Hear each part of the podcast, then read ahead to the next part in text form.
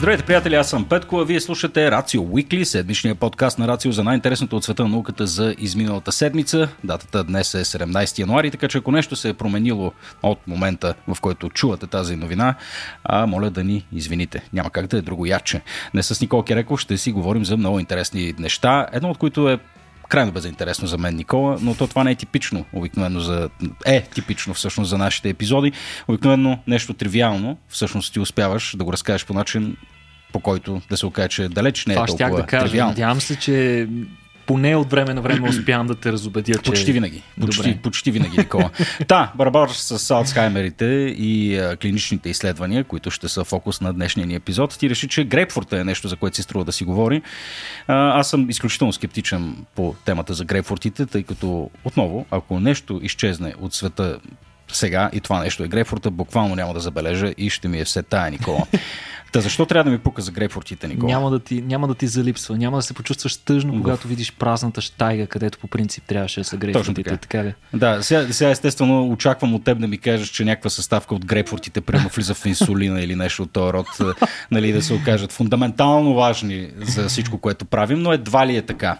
И въпреки това, ти реши да си да ни Да разкажеш малко за малко повече внимание на да този, видим. този плод. И не само защото е доста противоречив, заради специфичния си тръпчиво-горчив вкус, а, с който е доста по-различен от а, някои от другите цитрусови плодове, които така обичаме и особено много обичаме да консумираме покрай коледа и нова година. Нека бъдем честни, пръснахме се от портокали и мандарини. Точно така. И сега, това е име сезона, сега са най-често разпространени, имаш най-голям избор, всички ядем, хапваме си такива неща. Някои от нас обичат и грейпфрути. Аз а, познавам редица такива хора, които грейпфрута би им липсвал.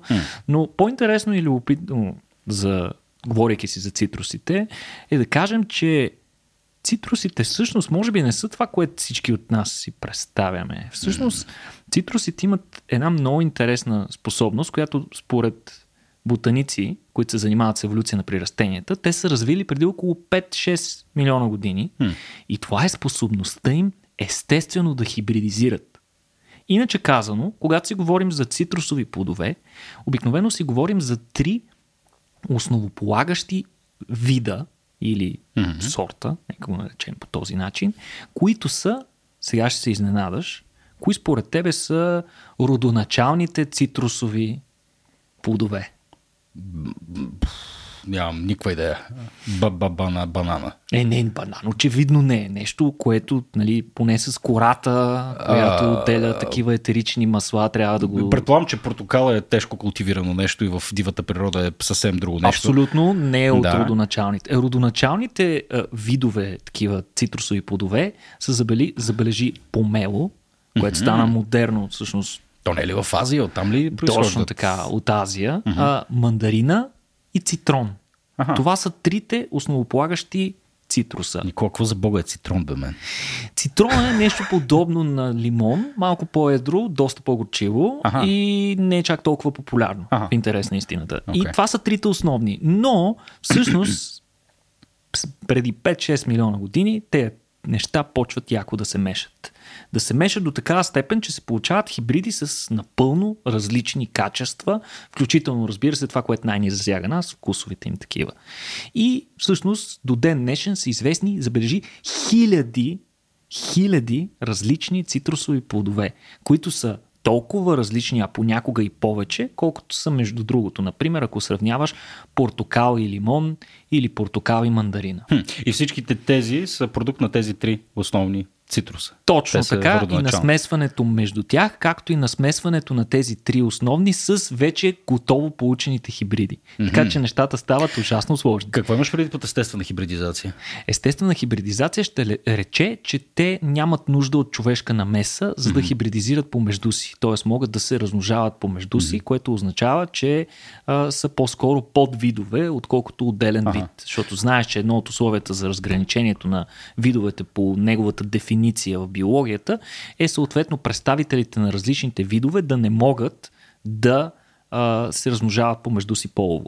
Но в случая с цитрусите, Това се наблюдава, много е интересно. Има едно страхотно клипче на нашия добър приятел Наско Стаменов, Наката, който между другото се вживяваше по едно време като ютубър. Има страхотни клипчета, няколко, за съжаление.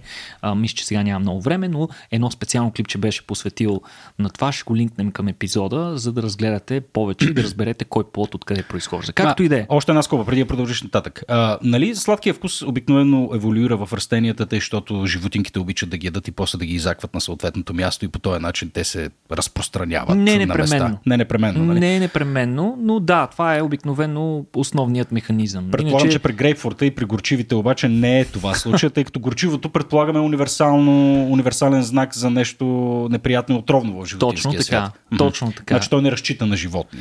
Еми, разчита, но ще разберем повече, ще разберем повече за него малко по-късно. Първо да кажем изобщо грейпфрута какво е. Той очевидно не е сред основните първични цитруси, ако можем така да цитруси, цитруси родоначалници, ако можем така да ги наречем. Той не е, той е всъщност микс между помело и сладък портокал. А, А сладкия портокал, Петко, от своя страна е пък хибрид между помело и мандарина. Боже мили. Записвай си. Всичко, всичко това се случва в Азия. Така е. Ами най-вероятно повечето от тия неща са се случвали в Азия, тъй като повечето цитруси наричат Азия свой дом. Те са възникнали там и там виреят най-добре, макар че след последствие хората са ги пренесли на други места, за да ги отглеждат за а, очевидните си цели, за да ги ядем. Сега, а, обаче грейпфрута не е е много интересно. Грейпфрута не е, той всъщност за първ път е документиран през 17 век на Барбадос. Mm-hmm. Барбадос, като а, хората най-вероятно ос- основните, основният двигател за да се получи грейпфрута поначало вече в случая са били хората. Тук става дума малко за такава изкуствена селекция, която се е получила, не типичната естествена хибридизация. Барбадос е Атлантика. Остров. Остров в Атлантически океан, искам да кажа, или се излагаме в момента като Не такива съм много сигурен. Исках си представя Дали не колко в далече е отишъл. Дали не е в Тихи океан. Виж, Добре, това трябва да го- проверим. ще го чекнем. Върви да Излагация. проверяваш ти, за да не се изложим до края на епизода. Айде. Но а, през 30-те години на 19 век се появява самата му дума грейпфрут. Преди това е бил известен под най-различни имена. Включително а, сред, след множество изследвания на хора, които са изследвали стари документи, за да разберат кой плод какъв е бил, защото тогава са се а, култивирали множество различни хибриди на цитрусите, кои, някои от които изобщо не са налични в наши дни. И най-вероятно едно време е бил наричан Golden Orange, т.е. златен портокал е бил А. наричан едно време първия грейпфрут, но всъщност самата дума се появява а, през 30-те години на 19 век, като никой не знае откъде се е появила думата, защо точно грейпфрут, откъде идва етимиологията на самата дума, но най-вероятно причината за името идва от а, характерния му вкус, който е един такъв киселичкаво горчив, който хора тогава са сравнявали с вкуса на едно друго растение, което плода на едно друго растение, което е било наричано морско грозде. Mm-hmm. То е растяло в същия район, т.е. то е местно растение и има същия такъв горчиво-кисел вкус. Сега, през 1900, сега Говорим, говорихме си за възникването на грейпфрута, mm-hmm. той се появи вече, последствие се появяват и разновидности на грейпфрута, включително доста по-сладката му разновидност розовия грейпфрут, който е предпочитан в момента да се яде в повечето а, държави от индустриализирания свят. Но сега аз това, което ще се опитам да те убедя с последващата ми тирада, е, че всъщност грейпфрута е най-откачения плод, който познаваме. Я. Всъщност, през 1989 година, връщаме се в много по-съвременна епоха, един учен решава да тества лекарство за кръвно налягане, типично, типичен представител на лекарствата за контролиране на високо кръвно налягане, което се наказва фелодипин. Той се използва и до наши дни, много често. И той, това, което искал да изследва учения е не само как работим самия медикамент, а дали той се повлиява от начина по който хората са го приемали, тъй като тогава много хора имал, имали са навика да пият лекарствата си с алкохол. И искала, искали са от фармацевтичната индустрия по това време да разберат дали има разлика от това дали ти го приемаш с вода или някаква безалкохолна напитка или с алкохол. Хм. Е, казваш, да че- го, хубаво да го знаеш това, нали? 89-та година и говорим, че по това време са го пиели с алкохол. А не малко години, Да. ако го сметнеш по този Не, начин. да, да. А, да, За целта обаче, какво трябва да направиш? Трябва да направиш double blind експеримент. Mm. Нали така? Двойно заслепено проучване, при което хората, които приемат а, медикамента с вода или с алкохол, да не знаят, да не могат да усетят по вкуса дали пият алкохол или не. Затова учените са търсили нещо, с което да скрият вкуса на алкохола. Хм. И как си го представяш? Разбира се, с най-гадното нещо за Петко, с грейпфрут. Ха, гледай ти. С сок от грейпфрут работило чудесно и всъщност, когато се постави и се смеси заедно с вода и заедно с алкохол, хората не могат да разберат в коя чаша има алкохол. Ама какъв алкохол? Няма, не се говори сега. Водка. Най-вероятно Водка, се използва да, нещо чист нещо чисто, някакъв, което да. да. няма допълнителни вкусове, които да Точно така, подскажат да. на хората, които го пият, че приемат и алкохол. Е, руски одеколон, И- нали? Да. И изненадващо или не, блайнда проработил. Никой не разбрал дали пие алкохол или не, от М. коя от експерименталните групи е. Но за сметка на това резултатите били много странни. Изключително странни, защото а, при хората, които при, и при двете групи от хора, всъщност, се получава 4 пъти по-силен ефект от медикамента, т.е. 4 пъти по-силно им се намалява кръвното налягане, отколкото се е очаквало. И хората не може да си обяснят защо. Почти нямало разлика в начина на прием, дали е с алкохол или без алкохол, но 4 пъти по-силен алкохол. Тук веднага хората си задали въпроса нещо, да не сме объркали. Да не сме им дали повече медикамент. То е и опасно това само по себе си. Трябва много бързо да разберат какъв е проблема. Бързо анализирали резултатите и установили, че проблема не е бил при тях. Проблемът е в грейпфрута. Сега, как са го разбрали това? Ами, типичен стил, учения е решил да го тества върху себе си. Браво на него. Затова а, той изпил същата доза медикамент, използвайки а, сокче или нещо, в което има грейпфрут. И това, което установил, че при комбинация с грейпфрут, концентрацията на филодипин в кръвта му нараствала 5 пъти над нормалното. Тоест има нещо гнило в грейпфрута. Хм. Дори когато не е гнило. Сега, оказва се, тук вече си говорим за а, механизмите, по които гениалните механизми, които еволюцията ни е снабдила и по които работи човешкото тяло. Има един ензим, който е характерен на, за черния дроб, той се нарича цитохром P450. Той има най-много, има страшно много различни разновидности, но характерното за този ензим е, че това е място, където организма се детоксикира. Никакви машинки, никакви течности, които пиете, няма да ви детоксикират, така както този ензим го прави в черния ни дроб. Защо е разположен там този ензим?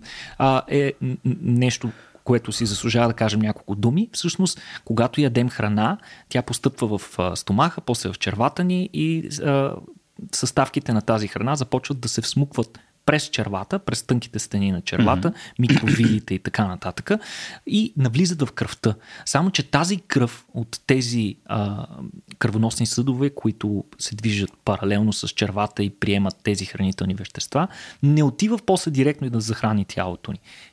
Тази кръв се обединява в един общ кръвоносен съд, който влиза в черния дроб. Mm-hmm. Тоест, първото място, митницата, където постъпват всички хранителни вещества, които идват от околния свят, които сме поели, първо минават през черния дроб, минават на една предварителна селекция и детоксикация. За да може, ако си изял нещо отровно или потенциално отровно или вредно, черният си дроб да го обезвреди. Гениален механизъм. По този начин по-малка вероятността да се отровиш. Сега, какво обаче се случва, каква роля има този а, цитохром 450 при а, медикаментите?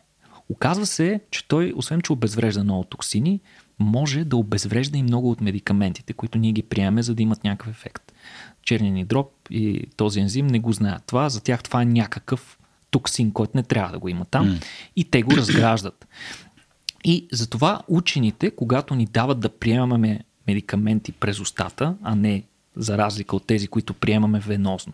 Когато те хранят венозно, това, което простъпва през вената ти, то директно отива и захранва тъканите ти. То не минава през черния дроб. Докато когато го приемаш, както приемаш и храната с хапче, то а, минава през червата и отново стига до въпросния черен дроб. Затова учените, а, по-скоро фармаколозите, които правят дизайни на медикаменти и съобразяват необходимата доза, трябва а, да съобразят и това като определят оптималната доза. Това се нарича така наречената бионаличност. Каква част от медикамента, който поемеш, грамажа на медикамента, след това ще стигне до целевата тъкан, където трябва да окаже своето въздействие. Понякога този цитохром разгражда 90% от медикамента и само 10% остават. Съответно, учените, когато а, фармаколозите, когато правят окомплектовката на това хапче, трябва да ти дадат 10 пъти повече, отколкото ти е нужно, за да имат необходимия ефект. Ето сега обаче тук идва и самия грейпфрут. Грейпфрута е много богат на едни съединения, които се наричат фуранокомарини. Фуранокомарините го пазят от гъбични инфекции. Най-вероятно на тях се дължи и леко горчивия им вкус. Mm-hmm. Обаче това, което тези вещества правят, че те тотално обезвреждат цитохром P450. Толкова го обезвреждат, че по принцип в организма ни, когато някой протеин леко се увреди или му се наруши правилната конформация, начина по който той е подреден за да работи правилно, а, понякога имаме други протеини, които се наричат чаперони, които могат да го оправят. Обаче в случая комарините го прецакват до такава степен, че клетката си казва, ами не, не мога да работя с тия неща, ще трябва да си произведа нови. И за да си произведеш нови обаче, отнема време. И за какво се случва в това време? На организма му трябва около 12 часа, за да си произведе отново необходимите количества цитохром. Но за тези 12 часа а, в организма ни навлиза а, не тези 10% от съответния медикамент, а 100% от него, защото няма кой да ги обезврежда. Фу. и какво си мислиш, че става? Ами, хората често могат са предразположени да получат свръхдоза. Достатъчна е петко само една чаша сок. И то не концентриран, не фреш сок от котия от грейпфрут е напълно достатъчна, за да наруши динамиката, фармакокинетиката и фармакодинамиката на медикаментите, които поемаш. А чак, значи ли това, че ако изпие един аспирин с чаша по грейпфрутов сок и той ще действа 10 пъти по-ефективно? Чакай, ще разбереш. Оказва се, че в последващи изследвания е установено, че защото в случая става дума за изследване на медикамент за кръвно налягане, високо кръвно. Над 100 медикамента се повлияват от него. Сред тези медикаменти са едни от най-често използваните медикаменти. Това са бензодиазепините, като Xanax, клонопин, валиум, а, амфетамини, като адерол и риталин, а, антидепресанти, като популярните ни серотонин, обратни а, инхибитори на обратния да. транспорт на серотонина или SSRI, така известните. Намалява, се, а, намалява също а, влияе също на динамиката на, на така наречените статини, които са медикаменти за намаляването на холестерола в а, кръвоносната mm-hmm. ни система и съответно намаляване на предразполож... предразположеността ни към сърдечно-съдови заболявания. Също така на антихистамини. Всички тези медикаменти, които току-що изборих, свръхдозата от тях би била доста, доста опасна. При някои е безобидно. При някои, примерно, може просто да имаш малко по-силен ефект. Но при други, като например статините, характерно за статините е, че ефективната им концентрация, т.е. концентрацията, при която ти имаш подходящият ефект, е много близка до леталната. Ау! За да, за да работят, ти ги взимаш на прага на възможността им и започваш да поемаш риск. С 100% някакви хора са умрели, защото са си го глътнали с грейпфрутов сок. Абсолютно, абсолютен факт. И ние никога няма да разберем колко човека е убил грейпфрута. Вау! Вау! Чек сега, това от кога го знаем? Ами, знаем го горе-долу от 90-те години. От 90-те. 90-те години на 20 век. И добре, няма ли го някъде в официалните препоръки? Ето, Не пи е... грейпфрутов сок с... Рядко го има в листовките на медикамента, но... То пък някой като ги погледне... но личната ми препоръка е, ако приемате лекарства, каквито и да е медикаменти, които имат повече неприятни ефекти, просто нямаше грейпфрут, бе хора. Смисъл, спрете приема на медикамента и тогава го яще този грейпфрут. Знам, че ще може да издържите още малко без него, но имайте предвид, ако видите странични ефекти в даден медикамент, който приемате и не ви харесва как звучат тези странични ефекти, не яще грейпфрут, защото той ще увеличи вероятността тези странични ефекти да се проявят с поне 10 пъти. И сега нещо много любопитно, защото Петко вече го спомена, ми кой да е грейпфрут? Той е горчиво. Оказва се, че не малко хора го обичат и любопитен факт е, че възрастните хора са тези, които обичат повече грейпфрут. Според а тези, дето най-вероятно да... А това са и хората, които най-често приемат повече медикаменти, Ужас. много от които могат да са опасни. Гледай ти. Знаех си, че грейпфрута не струва. Както казах. Добре, шанта, той, шанта освен, сега тия всичките неща, които ти изброи, нали, той, той всъщност, явявайки се по този начин катализатор на това как ние освояваме въпросните медикаменти, той има и полезни, предполагам, функции. В смисъл също това, това свойство е... би било впрегнато за други цели. Вероятно. Абсолютно, изключително любопитно, че го отваряш. Възможно е тези фумарокомарини да се изолират и да се комбинират с някои mm. медикаменти в случаи, в които ние искаме да постигнем по-висока тяхна концентрация, mm-hmm. а, съответно това може да бъде и терапевтичен подход. По този да. начин ще си спестим количество вещество, което прилагаме и можем доста по-добре да го дозираме. Боже, какви неща се крият в естествения свят, Никола? И особено такива неща, деца ни обикновено на масата. А, пъл, не знам. Сега свикнали сме, като говорим а, в днешната епоха, в която а, така, културен императив е да внимаваме какво, а, нали, как, как интерактваме изобщо с, с околната среда, да опазваме биоразнообразието, като един от най-силните аргументи именно е, че някъде там може да се крие панацеята, или ако не панацеята, то със сигурност лек, най-различни а, така, субстанции, които биха ни помогнали да адресираме някои от сериозните медицински проблеми, които са наоколо. А, виж ти Грейфорта, който е наоколо доста време както казах, ни е седял на масата, той крие е такава, оказа се леко мръсна тайна. Не знам, ами трябва да сме благодарни на този, на, на този човек и на всичките хора, които се занимават с такъв тип е, изследвания. Аз не знам как изобщо се е сетил. А той го е естествал върху себе си при условие, че не е имал да. проблеми с кръвното налягане. Да, така че да, се да. е подложил на сериозен а риск. И то, и то се оказва, че той действително е случайен ефект, защото отново да припомня, той е използвал грейпфрут само за да убие вкуса на алкохола, не заради нещо Абсолютно друго. случайно Мили откритие. Представяш си колко още години, ако не се е било случило това изследване, тази тайна на грейпфрута е можела да, можела да остане загадка. да. И да. по принцип не сме свикнали да свързваме плодовете, които винаги сме свързвали с здраве, благополучие, източник на витамини, минерали и така нататък.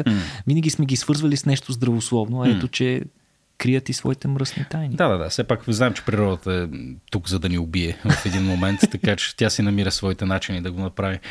Ами, добре, Никола, ти е, не знам дали попадна на една новина наскоро, която е, искам за кратко да, за кратко да споделя, а, но като си говорихме, че се фокусираме днес върху клиничните изследвания и се замислих всъщност така за тяхното естество. Аз съм работил в Clinical Research организация преди, както и ти. Позволявам се да споделя тая тайна, макар че аз работих в IT отдела, така че няма да, няма да претендирам, че, че разбирам много нещата, но естествено така запознат съм с, така, с фундаменталния принцип, по който се откриват най-различни субстанции и молекули за, за лечение. И това, което на мен ми направи впечатление е колко, всъщност, колко малко количество от, от молекулите всъщност стигат до пазара.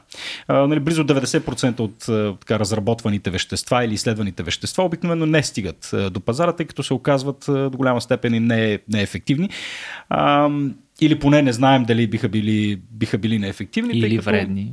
Или, или вредни, да. То всъщност е интересно, че го споменаваш, тъй като това, за което искам да говоря, се отнася точно за тая а, първа фаза на клиничните изследвания, в която се изследва токсичността. Mm. А, та, съвсем наскоро прочетах, че така, в рамките на новоприятия FDA Modernization Act 2.0, прият от Американския конгрес, а, за първ път се разрешава употребата на едни високи технологични гаджети, а, които да бъдат използвани като замяна на а, изследванията с животни, които през 38 година един пък друг акт а, прави задължителни в рамките на клиничните изследвания да се, да се всяка нова субстанция да бъде тествана върху животни, uh-huh. за да се определи нейната токсичност.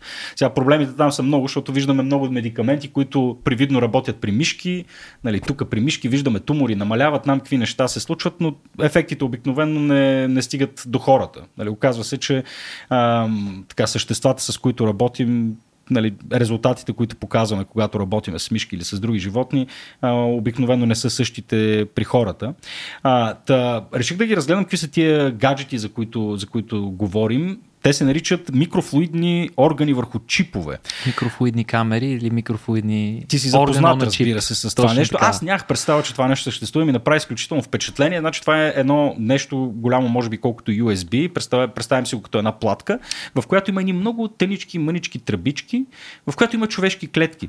Точно така. И а, на всичкото отгоре в тези, в тези малки тръбички се имитира кръвопоток. Не съм сигурен как точно се случва. Предполагам има някакво захранване там, нали? но цялото това нещо... Хидравлична система, която изпомпва течност, mm-hmm. я заменя с свежа и така нататък. Много интересно. Да, това, и, това да. нещо, и това нещо а, сега а, е одобрено за да се използва като альтернатива на изследванията върху животни, което естествено всички би следвало а, много да се радваме, тъй като знаем с колко а, така страдание често пъти е свързано, особено когато говорим за изследвания върху така, маймуни, висши примати и прочее. Mm-hmm. Често пъти необходими изследвания, особено що се отнася до медикаменти, които адресират по-сложни системи, като човешкия мозък, да речем. Mm-hmm. Но аз нямах представа, че подобни устройства съществуват. Ние ще пуснем един бърз линк да, ги, да ги разгледат. Просто го мятам тук, тъй като ми се стори като едно отново. А, при, привидно доста рудиментарно решение, тъй като механизма по който работят тия джаджи е доста, доста прост, но пък може да донесе до една своеобразна революция в Clinical Research. Ти знаеш, използват ли се тия такива неща до сега или? Да, да, да, да, използват се. Използват се. Използват се точно с тази цел. Mm-hmm. От една страна да се спести е, употребата на животни от гледна точка на тяхното страдание, но също така и да се спестят разходи, тъй като да изследван, изследванията с животни са значително по-скъпи, отколкото тези да. при инвитро модели, какъвто е и този с микрофлуидните камери, макар че те са доста осложнени спрямо типичното P3, в което имаш някакви клетки, да, които да, да гледаш, да. защото е възможно в тези микрофлуидни камери да се получават едни по-сложни структури, включително триизмерни такива структури, а в някои от по-сложните модели дори има няколко различни вида клетки, което доста повече така наподобява естествения начин, по който работи, работят тъканите и органите в нашата система, защото те там са комбинации от различни клетки, които кооперират помежду си, помагат си и всяка изпълнява определена роля. Така че ти по този начин имаш все едно едно парченце орган. Да, което е много. Нали, нещо, което ме шокира всъщност е, е, е през 2010 е разработено такова първото устройство, което имитира всъщност бял дроп и функцията на бял дроп. Mm-hmm. Там нали, спокойно можеш да си тестваш неща, които са за бял дроп, но също така има и такива имитиращи стомах, черен дроп, мозък и прочее. Като това за белия дроп дори е направено така, че а, да има някаква циркулация на въглероден диоксид и кислород mm-hmm. вътре. Мен много ме впечатли това. Много, много готино и секси решение. Страшен гаджет. Да, като говорим за клинични изследвания, Никола, ти имаш да ни споделиш една интересна новина от, скоро, от, от, от наскоро. Сега при все, че ти обикновено се бутеш в местата, където се крие истинската наука, аз също попаднах на тая новина, която пък изтече дори в мас-медиите, така че а, искам да Попално ни кажеш дали хайпа си, си заслужава или отново едно от нещата, за които трябва да сме леко скептични. Именно затова реших да му обърнем и по-специално внимание. А, новината излезе в края на миналата година и така поразбуни доста духовете. А, за какво става дума? Значи всъщност с увеличаването на продължителността на живота, все повече хора от нас достигат по-висока възраст. Обаче с достигането на по-високата възраст, много хора, все повече хора биват засегнати от невродегенеративни заболявания. Едно от които, най-неприятното, са деменциите, при които способността ни да, да разсъждаваме, да мислим, да изпълняваме всички тези сложни роли, с които е зет мозъка, с който така се гордеем, намаляват с течение на времето до степен, в която човек буквално изгубва себе си, губи mm. спомените си, губи способността си да се оправя сам и така нататък и така нататък. А най-честата форма на такава деменция е болестта на Алцхаймер, която е страхотен бич. В моменташните изчисления сочат, че над 60 милиона болни хора от Алцхаймер има в момента по света, като се очаква до 2050 година те да достигнат над 140 милиона. Като всички тези хора се нуждаят от човешка грижа. Абсолютно. Или институционализация, или някой просто да е с тях постоянно. Точно така. Mm. Така че а, това е доста сериозен проблем, на който първа следва да му се обърне доста сериозно внимание и битката в търсене на лечение на, на това ужасяващо заболяване е доста вече дълга. В продължение на десетилетия ние се борим за това. А в последните две десетилетия фармаиндустрията а, се концентрира върху едно, една специфична структура, която се нарича милоидни плаки, които се натрупват между невроните в мозък. Сега, в случая си говорим за японската компания ISI, които обявиха резултати от фаза 3 на клиничните изпитвания, което е в обратния диапазон на това, което ти говори за предклиничните изследвания, които са най-ранната фаза при разработването на медикамент, докато фаза 3 е последната фаза преди да се вземе решение дали този, пазар, този, този медикамент да излезе на пазара и да се приложи реално на хора. Та обявиха те своите резултати, които са проведени при, а, които са получени при изследване на 1795 човека с ранна степен на болестта на Алцхаймер. Тяхният медикамент се нарича ликанемап и той бива тестван срещу плацебо. Mm. И ликанемап, няколко думи за този медикамент, той е моноклонално антитяло срещу тези а, въпросни плаки, които а, споменахме, амилоидните плаки, по-специално срещу един компонент на тези плаки, основният такъв, който се нарича бета-амилоид. След 18 месеца терапия, това, което учените са установили е 27% по-ниска скорост на прогресия на симптомите. Хм. При хората, които са третирани, спрямо хората, които са получили плацебо. Но все пак хората продължават да се влушават, просто по-бавно от тези, които са на плацебо. Тоест имаме по-малко от една трета намаляване на скоростта на влушаване. Което и пак това е, е фантастично. И това не? учените наричат успех. Еми, не, не е ли? Дали е успех? Значи то беше обявено в медиите като исторически успех. Да. Причина да бъде обявено като такъв е факта, че всички предишни тестове на различни медикаменти, повечето да кажем, са с изключително разочароващи резултати и дори това в този, значи представи си колко е отчаяно на тази област на, на науката и на медицината, че да се радваме на подобни резултати. И се оказва дори, че други медикаменти, които са от същата група, отново моноклонални антитела срещу бета-амилоидния протеин, дори и те не, не успяват да постигнат такива резултати. И тук почнаха големите фанфари. О, революция, ще се излекува Алцхаймера и така нататък. Ти саркастичен към медиите, а не към учените, нали? Предполагам, ами че аз са искам да, по... искам, искам да подложа малко на съмнение това и да се опитам да провокирам и нашите слушатели да си зададат въпроса дали това наистина е успех. Защото те първа предстои изключително трудна задача пред регулатора, който трябва да реши дали този медикамент да се приложи, защото въпросният медикамент, освен че не е много ефективен, е и много скъп. Mm-hmm. Много скъп. И освен това, не е никак безопасен. Има риск от сериозни странични ефекти, някои от които включват доста неприятни ефекти, като например мозъчен кръвоизлив, както изучи. Като смърт като доста рисково състояние. Сега, едно от най-обещаваните, това е обявявано от, от последните няколко години, че е едно от най-обещаващите изследвания в сферата. Всички предишни изследвания, както казахме, пълен провал. Научната общност като цяло, всички тези провали преди това накараха научната общност да преосмисли и да постави под съмнение целият подход. Дали правилно ние разбираме това заболяване и дали наистина амилоидните плаки са основната причина или е по-скоро вследствие mm. на заболяването. Сега ще разкажа няколко интересни неща за един сериозен страничен ефект, който се е наблюдавал при една от участничките в изследването. Става дума за една жена, която след три преливания на въпросния медикамент е получила инсулт.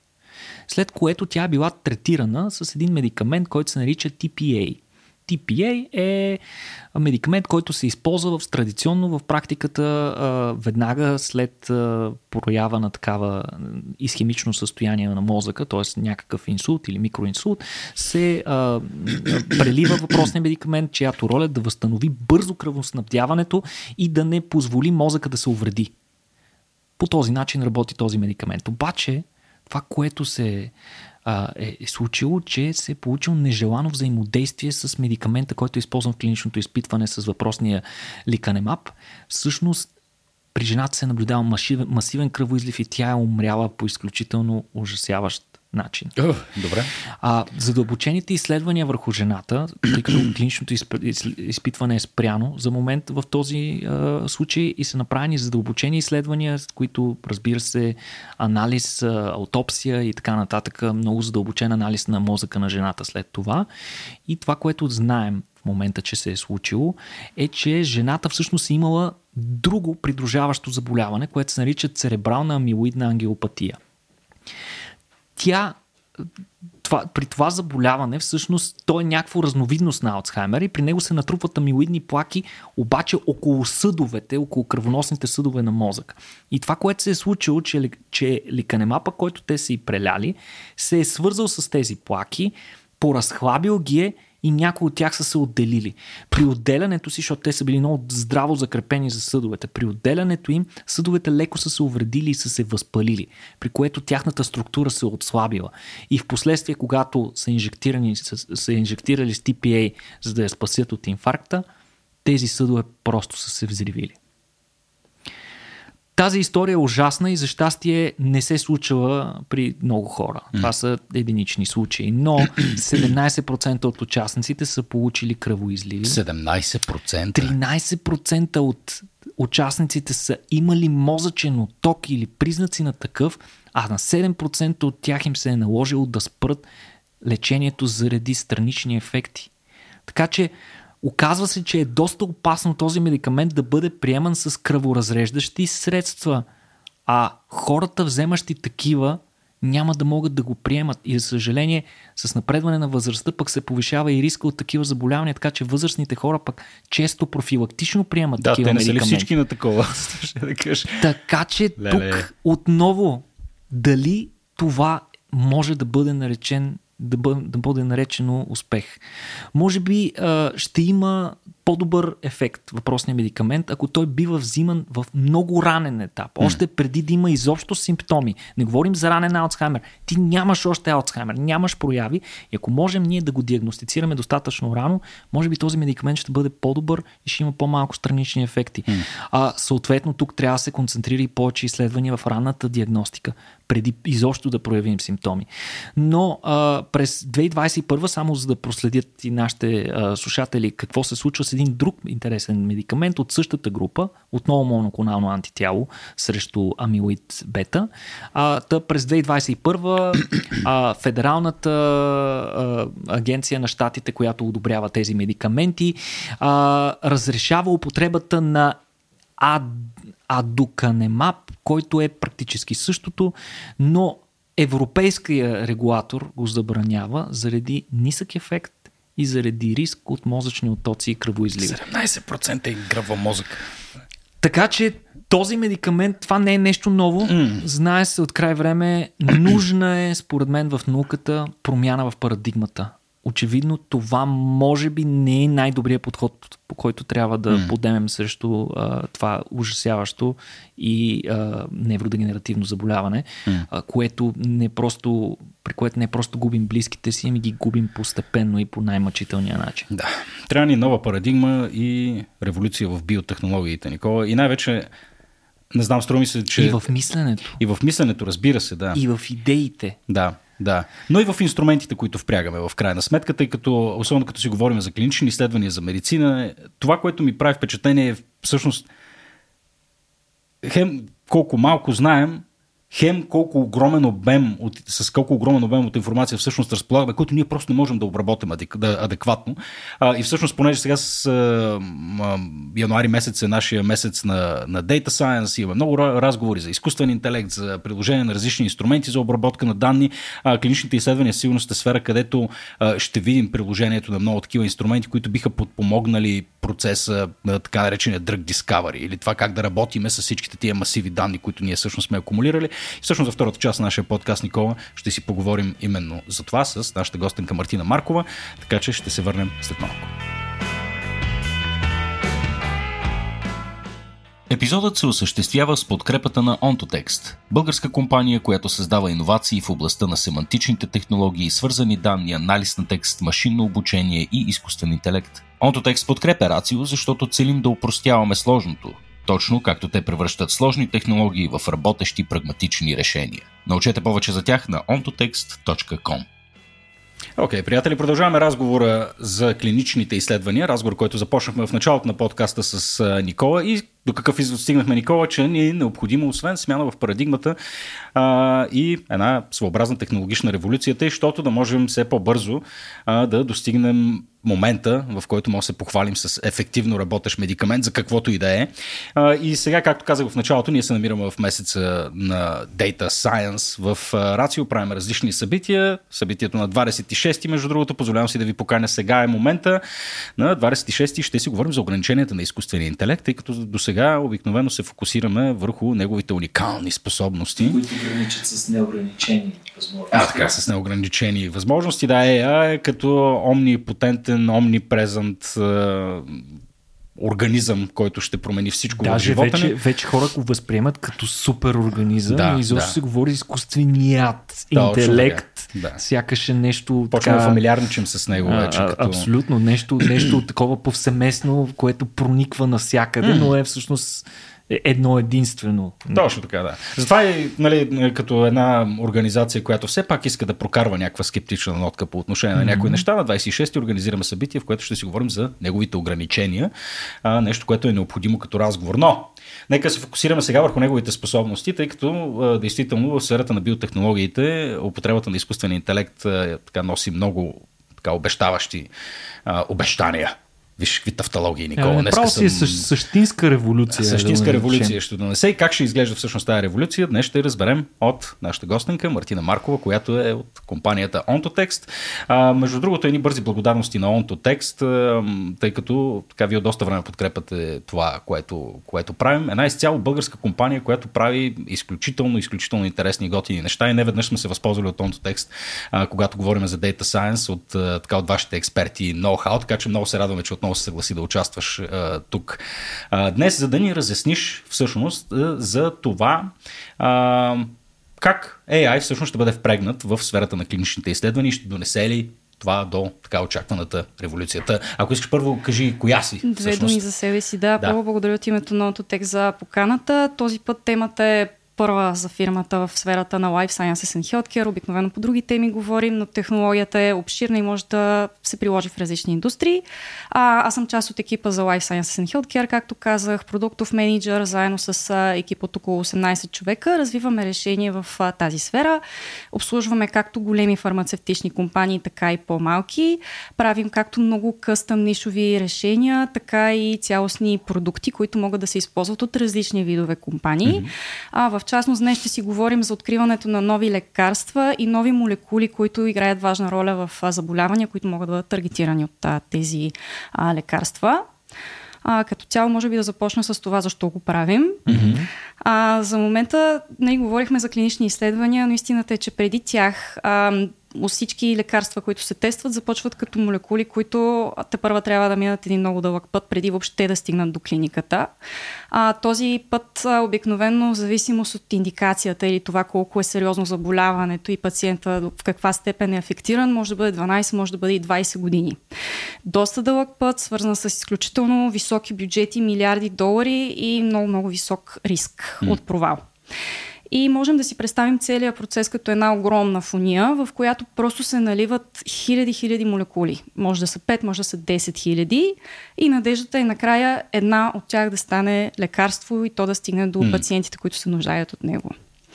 И с оглед на това колко много усилия, колко много ресурс е необходим, а ние разработваме решение, което да помогне в преклиничната фаза и да помогнем на изследователските екипи да преценят къде, трябва, къде би било най-добре да вкарат този ресурс, така че да минимизират риска, да увеличат шанса за успех, съответно на молекулата и да могат да стигнат по-бързо до пациентите, които се нуждаят. Добре, може ли първо да разкажем за това как изглежда всъщност конвенционалния подход в този етап mm-hmm. на откриването на молекулата? Как, как, как се прави до сега? Разбира се, до сега обикновено в лабораториите има определен фокус. А, този фокус а, започва да се а, развива примерно в а, клинични, те се казват а, клетъчни линии всъщност или а, клетъчна култура. След като са откри... направени открития върху клетки, обикновено се минава върху животни. Чухме вече, че има и нови способи, органоиди, изкуствени а, способи и чак а, след това, когато е минато през такива моделни организми, се казват, евентуално може да се мине в човек. А, А как разбират с коя молекула да почнат всъщност? Също доста интересен въпрос. Има различни подходи. Единият е да се направи така наречения high throughput screening, където просто се тестват хиляди едновременно молекули от роботи при едни и същи условия и се намират най-подходящите кандидати. Това звучи като тежка хамология. Много тежка, да, и съответно доста хай-тек. Не всички лаборатории, не всички компании, особено малки биотехнологични компании, които стартират, могат да си го позволят. Mm-hmm. А, също вързано с а, изключително така скъпи материали, които се използват и естествено доста голям набор от данни, които трябва да бъдат анализирани в последствие, за да се разбере кои от тези молекули реално могат да продължат по-нататък в изпитванията. А предполагам, че подходът не е съвсем стохастичен, смисъл, че там не е роботите да хващат про- произволен набор от молекули, просто да ги, да ги тестват за някакви неща. Все пак има някакъв метод в цялата тая лудост. Има си стадии, да. Обикновено се гледа естествено доколко а, патологичният ефект би могъл да бъде минимизиран. Това е ефикасност на лекарството. Тя се тества още в ранен стадий върху клетките, където се гледа в случая примерно на ракови клетки, расте ли раковата клетка или не. Същото трябва да се направи с а, м, здрави клетки, които нямат а, съответно състоянието, за да се види върху тях как влияе. А, гледа се колко е токсично, колко уврежда различни други тъкани, какви взаимодействия има, също доста важно. И за всичко това естествено са нужни страшно много изпитвания. А добре, как разбират всъщност как... пре- Представям си, че съществуват буквално десетки милиони молекули, mm-hmm. а, които следва да бъдат изследвани, вероятно крият някъде там някакъв потенциал да Някои имат даже изобщо не са естествени. Някои даже изобщо не са естествени, да. създадени от човек. Точно така, да. И примерно, ако си представим хипотеза, да, съм учен, искам да се боря срещу Алцхаймер и разполагам, да речем, с цялата тая апаратура, високотехнологична, как разбирам кои хиляда молекули да тествам? Точно тук е въпросът, в който ние помагаме. Един от основните фактори за провала на много от лекарствата е, че те нямат зад себе си солидна биологична хипотеза, която да адресират. Дори за конвенционални лекарства от сорта на парацетамол е от него известно време, докато се разбере как точно действа на молекулярно ниво. Кой ензим, с кой ензим, например, си взаимодейства, в случая нали, COX-2, но дълго време не се е знаело.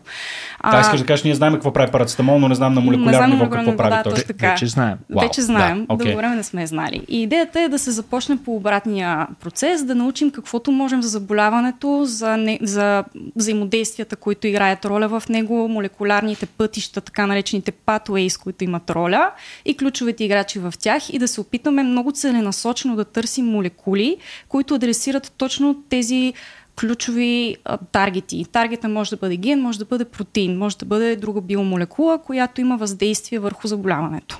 Обаче това цялото нещо го правиме инсилико, вместо да минаваме през хамологията с хиляди петрита, клетки и много човеко часове. Айде кажи сега за Така дилетантите инсилико, Никола. Точно Ще о- оставям го на специалистите. Точно така. Това, което правим, тъй като в последните години са събрани страшно много данни от всякакви експерименти, които са провеждани, включително така наречените high throughput, а, страшно много лаборатории. Това, което правим е да съберем на едно място знанието, което сме натрупали, да го въведем в някакъв контекст. Дали ще бъде а, в контекста на някакъв таргет, т.е. ген, или ще бъде в контекста на заболяване. И оттам да предоставим възможност на учените да откриват нови връзки, нови взаимодействия, които до сега не са били толкова явни. И тази информация идва както от добре документирани експерименти и така, така наречените бази от сорта на Uniprot NCBI, където имаме целенасочена информация за гени и протеини, така и от а, текст, т.е. научни публикации, клинични изследвания, даже и патенти. И по този начин правим информацията много по-достъпна, много по-лесно могат да се открият а, нови неща в нея.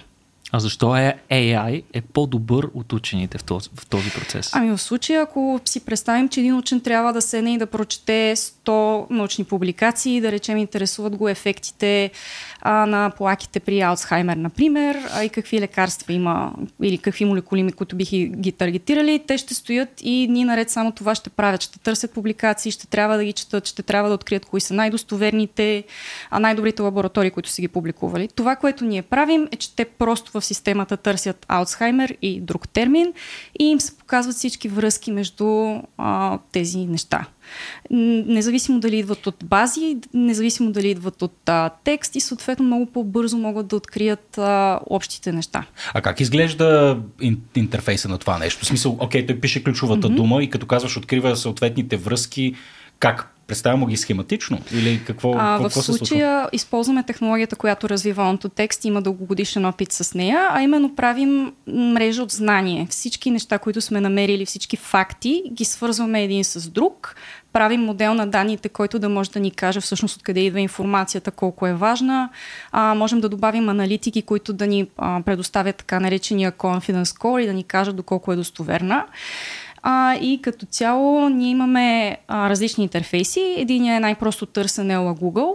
Разликата с Google е, че всъщност на едно и също място имаме цялата информация, която ни трябва и е изключително фокусирана. А, също така много лесно можем да търсим в текст, като сме подготвили, подготвили сме едно видео, в което показваме как търсим даден а, термин и всъщност в самия текст можем да видим как AI разпознава този термин и връзките му с а, други неща в текста. А. Ако вземем някакво раково заболяване, например и ген, то самия AI може да извлече връзка от текста, дали този ген го предизвиква, дали като го таргетираме може да се излекува или нещо друго. Ето да, ние всъщност сега наблюдаваме точно въпросния дешборд който естествено за мен в момента изглежда на китайски, но аз съм абсолютен непрофесионалист. Но да, то си изглежда като търсачка точно. Точно така виждаме в случая текста и в него са подчертани всички думи, които е разпознал изкуствения интелект, показвани какъв тип е и също нещо, което не сме визуализирали, но също сме способни да правим, естествено да покажем връзките между обектите, които са разпознати в текста. И цялата тази информация ни се представя по начин, който да е сравнително разбираем за нормален учен, без той да трябва да се рови в данните с програмни умения. А освен, че показва нагледно въпросните връзки, този изкуствен интелект позволява ли си да дава и препоръки? Казва ли, примерно, ето тук виждам нещо? В момента сме разработили такова нещо, алгоритъм, който да ни показва връзки между гени и заболявания. Mm-hmm. На база на всичките ни знания за определена терапевтична област, например, ние можем да предскажем нови връзки, т.е. кои гени биха били ключови, за да адресираме това заболяване. Mm-hmm. И в случая виждаме един интерфейс, който ни позволява да търсим връзка между ген и заболяване, CTLA4 меланома, а, без ние да знаем въобще какви връзки има между тях, какво бихме могли да намерим. А, по този начин бихме могли да намерим изключително изцяло нова информация всъщност. А, виждаме както връзките между гена и заболяването, така и откъде идват тези връзки. Дали AI ни ги е предоставил или от някоя база или някоя лаборатория вече го е намерила това нещо. Хм. И, да. а, а това, това не е някакъв proof of concept или прототип, това е нещо, което вече практически се използва. Точно така, и се е практично... вече имаме клиент в а, щатите, който го използва. Те се занимават с а, имунологични терапии при ракови заболявания и в момента го да, правят така наречената евалуация, търсят молекули, които да адресират, като при тях основното нещо, с което им помагаме е, че те имат списък с а, стотици кандидати. Можете да си представите в случай, ние дадохме един пример, CTLA4 меланома, само че сега си представете, че те имат 500 а, гени, които трябва да уважат с меланома. Естествено, ако ги търсим един по един, това би отнело страшно много време и затова ние сме им създали един модул, в който те могат автоматично всичките 500, да речем, кандидати, да могат да ги съпоставят един с друг. Клиента си определя сам какви параметри желая да сравни, а, например, доколко е релевантно в патологичния контекст или къде се намира гена, т.е. неговия продукт протеина, къде се намира в клетката, колко лесно е да се таргетира от дадено лекарство и абсолютно автоматично а, може да им се предоставят а, топ кандидатите, които да тестват след това. Вау! Това е, Брутал. Това е доста революционно. На фона на човек, като мен, който всъщност аз съм се занимавал с разработване на, на медикаменти, трябваше да си ги измислим. Буквалният смисъл на думата трябваше да се запознаеш с цялата литература, да видиш съответната ти целева молекула, как работи, как ти можеш съответно да я повлияеш по подходящ начин, да си разработиш серия от молекули, които после да тестваш и да пробереш тези, които имат най-добър ефект а ето, че тук и ти се спестява години. огромно количество човеко работа. Всъщност се спестява обаче и огромна част от типичната креативна дейност на учения, нали така? Тоест, можем ли да смятаме в този смисъл на думата, че алгоритмите, които се използват в подобни инструменти, биха заменили част от учените? За момента не бихме твърдили подобно нещо, тъй като все пак ние боравим с данни. Тези данни идват от различни източници, но дори AI не е перфектен. Той работи с определен процент точност.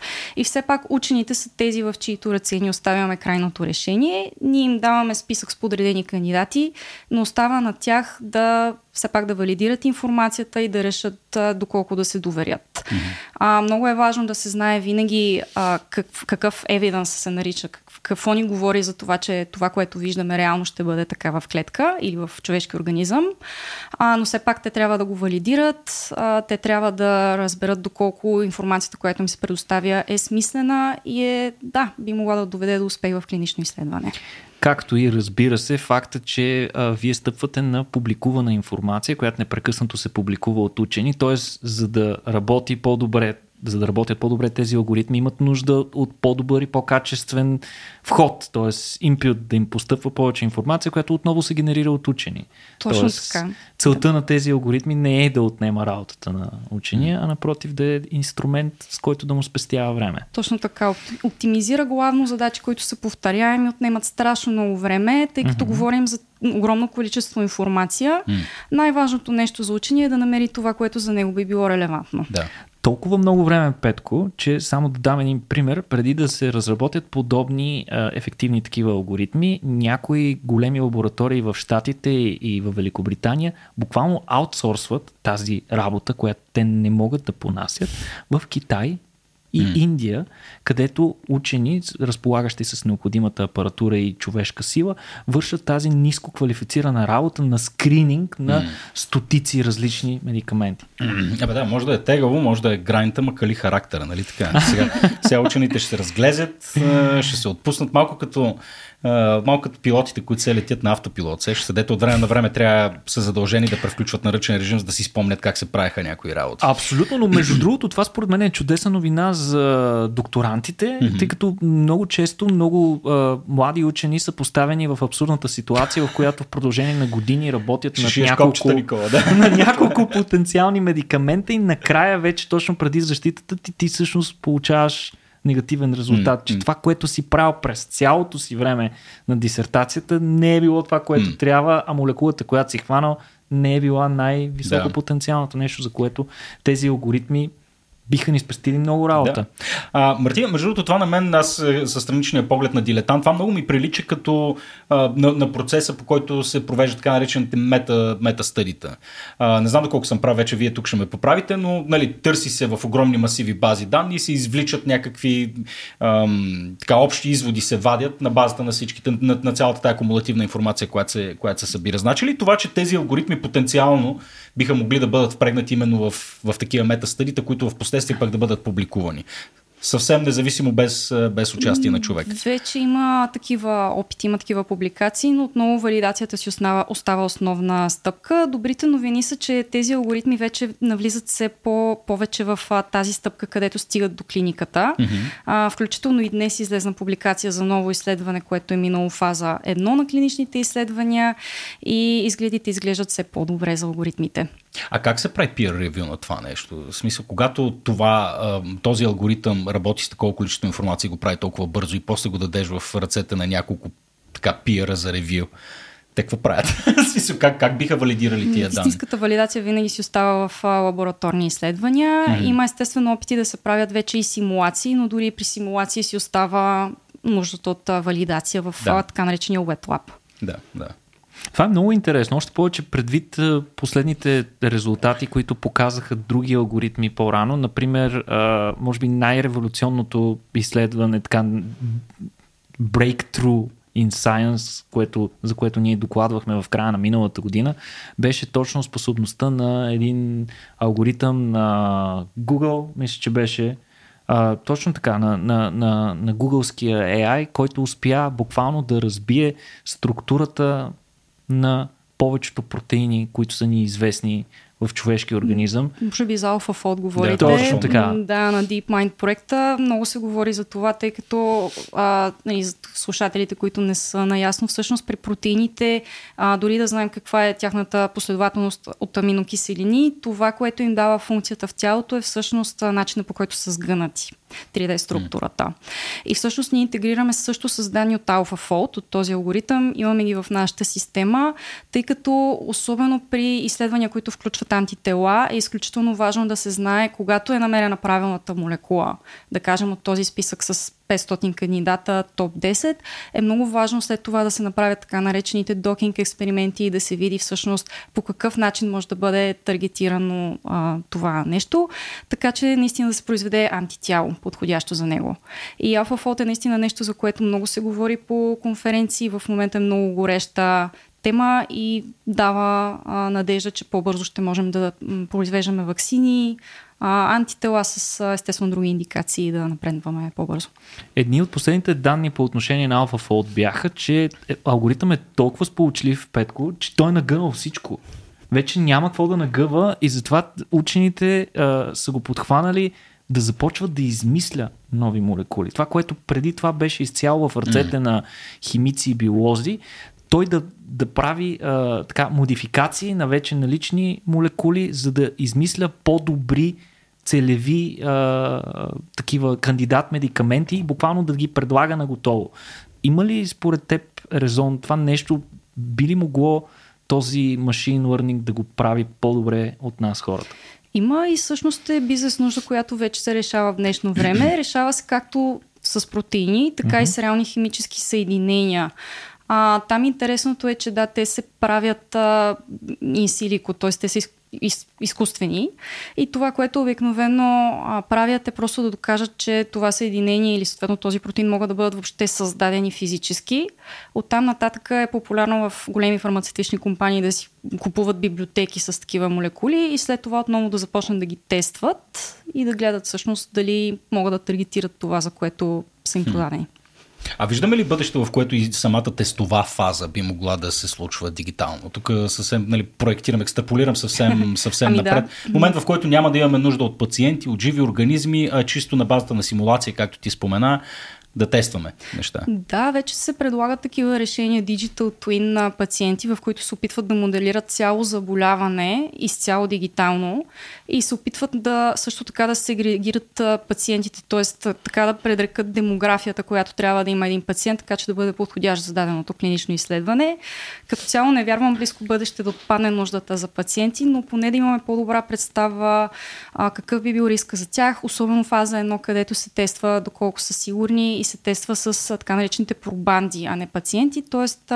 хора, които нямат симптомите.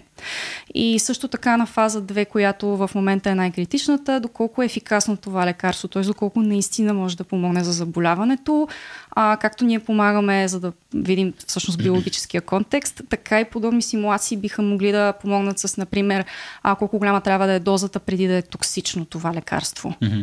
А напоследък, между другото, станаха доста популярни и доста все по-често четем за подобни резултати, при които а, учени установяват невероятни и неочаквани ефекти на стари медикаменти, които до сега са били използвани за едно нещо, а вследствие на такава, нека го наречеме, а, кибер консултация с един такъв машин learning, той е предрекал, че въпросният стар медикамент, който вече е утвърден, би могъл да има двойна употреба и за нещо друго. Мисъл, може ли, могат ли вашите тулове да правят подобни а, предложения на изследователи? Mm-hmm. Да кажат някой стар медикамент, защо, примерно, е, изкуственият интелект да изкара, абе, я пробвайте е този стар медикамент. Също е възможно, е много честа практика в фармацевтичните компании, освен да търсят нови лекарства, те търсят нови индикации за вече съществуващи лекарства. А, един пример, нали, само за да ориентираме, е аспирина, който обикновено се дава като противовъзпалително или при висока температура, но в малки дози вече е позволено също така да се предписва и за разреждане на кръвта. А, съответно, в нашата фирма също имаме интерес към подобни неща. Имаме даже опит. А, преди време са разработили алгоритъм, който е предсказал страничен ефект като нова индикация за раздразнение на очите. И действително фармацевтичната компания след това е направила така наречения drug repurposing и са намерили нова индикация от раздразнението на, на очите. Mm-hmm. Това е, това е страхотно, още повече, че и за самите фармацевтични компании това е супер, защото може да се избегне една голяма част от първоначалната инвестиция, тъй като медикаменти, които се употребяват в продължение на вече на десетки години, а, много по-лесно влизат в обращение за, за, новото си, за новата индикация, т.е. за лечение на друго заболяване, тъй като те вече са се доказали за, като безопасни. Не трябва Абсолютно. да минат през целия този влак от фази на клиничните изпитвания, които са доста непредсказуеми и ужасяващо скъпи, освен че са и бавни. Да, всъщност вие имате ли някакво естимация? по дяволите. Е, така, предположение. Да, някакво да. предположение или направо бизнес кейс за това колко, колко време може да спестява. Защото елиминирайки тия, нали, сега говориме за най-първата, за най-първата фаза, потенциално за тестване и на сейфти, което е всъщност първата фаза нали, при, е, при хора, които не, са, не страдат от заболяването, при здраво население. А, при елиминиране на тия две фази условно казано, 20 години стандартен период за нова молекула да излезе на пазара, колко става? Ами, ранни индикации от нашия клиент показват, че им помагаме 10 пъти по-бързо да си постигат целите. да. А, като а, това включва естествено всички данни, които сме им интегрирали, цялото търсене, начина по който боравят с а, тях и всички нови неща, които научават от тях. Генерално за системи като нашата, това, което най-често се споменава е около 30% в намаляването на бюджета и на времето, което е необходимо, wow. което на фона на заболявания, които са изключително обременяващи, при които е малка продължителността на живот, е голямо обещание за пациентите. Да, и това, което видяхме всъщност с COVID ваксините, две години, невероятно кратки срокове, безпредседентна скорост, може съвсем скоро да стане стандартният период за разработка на нов медикамент. Ето, това изглежда в бъдещето светло. Добре, mm-hmm. кои са тъмните страни на, на, на, на, на този процес? Има ли, има ли тъмни страни? Да, има, разбира се, когато говорим за изкуствен интелект, една от опасностите, естествено, опасностите е да се предоверяваме. Естествено, всяко нещо, което предскаже алгоритъма, все пак трябва да бъде валидирано, независимо с какъв а, процент е неговата а, точност. А, съответно, не отнемаме работата на научните работници, както вече казахме, но все пак а, трябва да има някаква валидация. А регулаторните органи наваксват ли или тичат три пъти по-бавно? За момента всъщност лекарства, които са предсказани, които имат така някаква валидация, все още си се третират по нормален начин. Съответно няма отежняващи фактори върху тях. Също така много от AI компаниите работят заедно. Има организации за така да се каже pre-competitive колаборация. т.е. преди да се излезе на пазара с нещо, всички AI компании а, заедно работят с FDA и с с други управляващи органи, които взимат регулаторни решения, за да могат съответно ръка за ръка да върви хем разработването на алгоритмите и лекарствата, хем регулаторните органи да имат поглед над целия процес и той да бъде прозрачен за всички. И всичко в името на пациента всичко в името на пациента и на науката. И на науката, да. Ми това звучи страхотно, Мартина. Аз предполагам, че си изключително доволна, че работиш в компания, която е а, така от страната на доброто, да го кажем. С усещане за мисия. да, с усещане, с усещане за мисия. Наистина, на мен много ми, ми осветли целият процес и ми вкара наистина надежда. Да, нещо такова наистина има сериозен импакт mm. на фона на други абсурди, за които ползваме AI просто за забавление. Епа и забавлението нека да си е там сега. Така Смисъл, е. За, нека да си е с двойна употреба. Мартина, благодаря ти много за, за този разговор. Наистина беше, беше много интересно. Ние ще продължим да следим тая тема. Никола, предполагам, че след около две години, като записваме пак Рацио Уикли, защото ние нямам планове да се развиваме. Общо взето тук сме с десетилетия. Ще си останем там. Да, да интересно, е, интересно е дали повечето новини, които ще коментираме от сферата на биотехнологиите, ще са именно такива. Нали, новия AI на онтотекст откри нова... Мисля, че, мисля, че Петко, ако направим още 50 епизода и захраним някои машин learning алгоритъм, той ще може спокойно да генерира всички следващи епизоди до края на живота Сценария вече е покрит от чат GPT. Да, да, да, да, супер да, звучи. Абсолютно. Няма го грайнда, дигаме краката на масата и той ще се случва самостоятелно. Любопитно ме дали вие, нашите слушатели, ще разберете разликата. Със със сигурност ще е по-добре. Не, както и да е. Добре, ами благодаря ви, че останахте с нас до края на този, на този епизод. Ако ви харесва това, което правим, може също като компанията Don't Text да подкрепите това, което правим, защото така, благодаря на вашите подаяния, подаяние ли е точната дума? Никога как може да го кажеш, Петко? Как мога Дарение, така да го говоря? Дарение е думата, заслужаваме си всяка Разбира се, че го всеки дюнер, който си купуваме. да, там моля ви, моля ви да, да продължим да просим. Благодаря на вашата подкрепа. Не само продължаваме да правим този подкаст, а всичко, което е всичко останало, с което Рацио се занимава, живи събития, комуникация на науката и всичко останало. Ако искате да ни подкрепите, може да го направите на сайта RACIO.BG наклона черта support или просто да разкажете за нас или както се казва вече там лайкнете, шернете, subscribe. Нали така? Точно така. Благодаря много на всички и до следващия път. Чао. До скоро.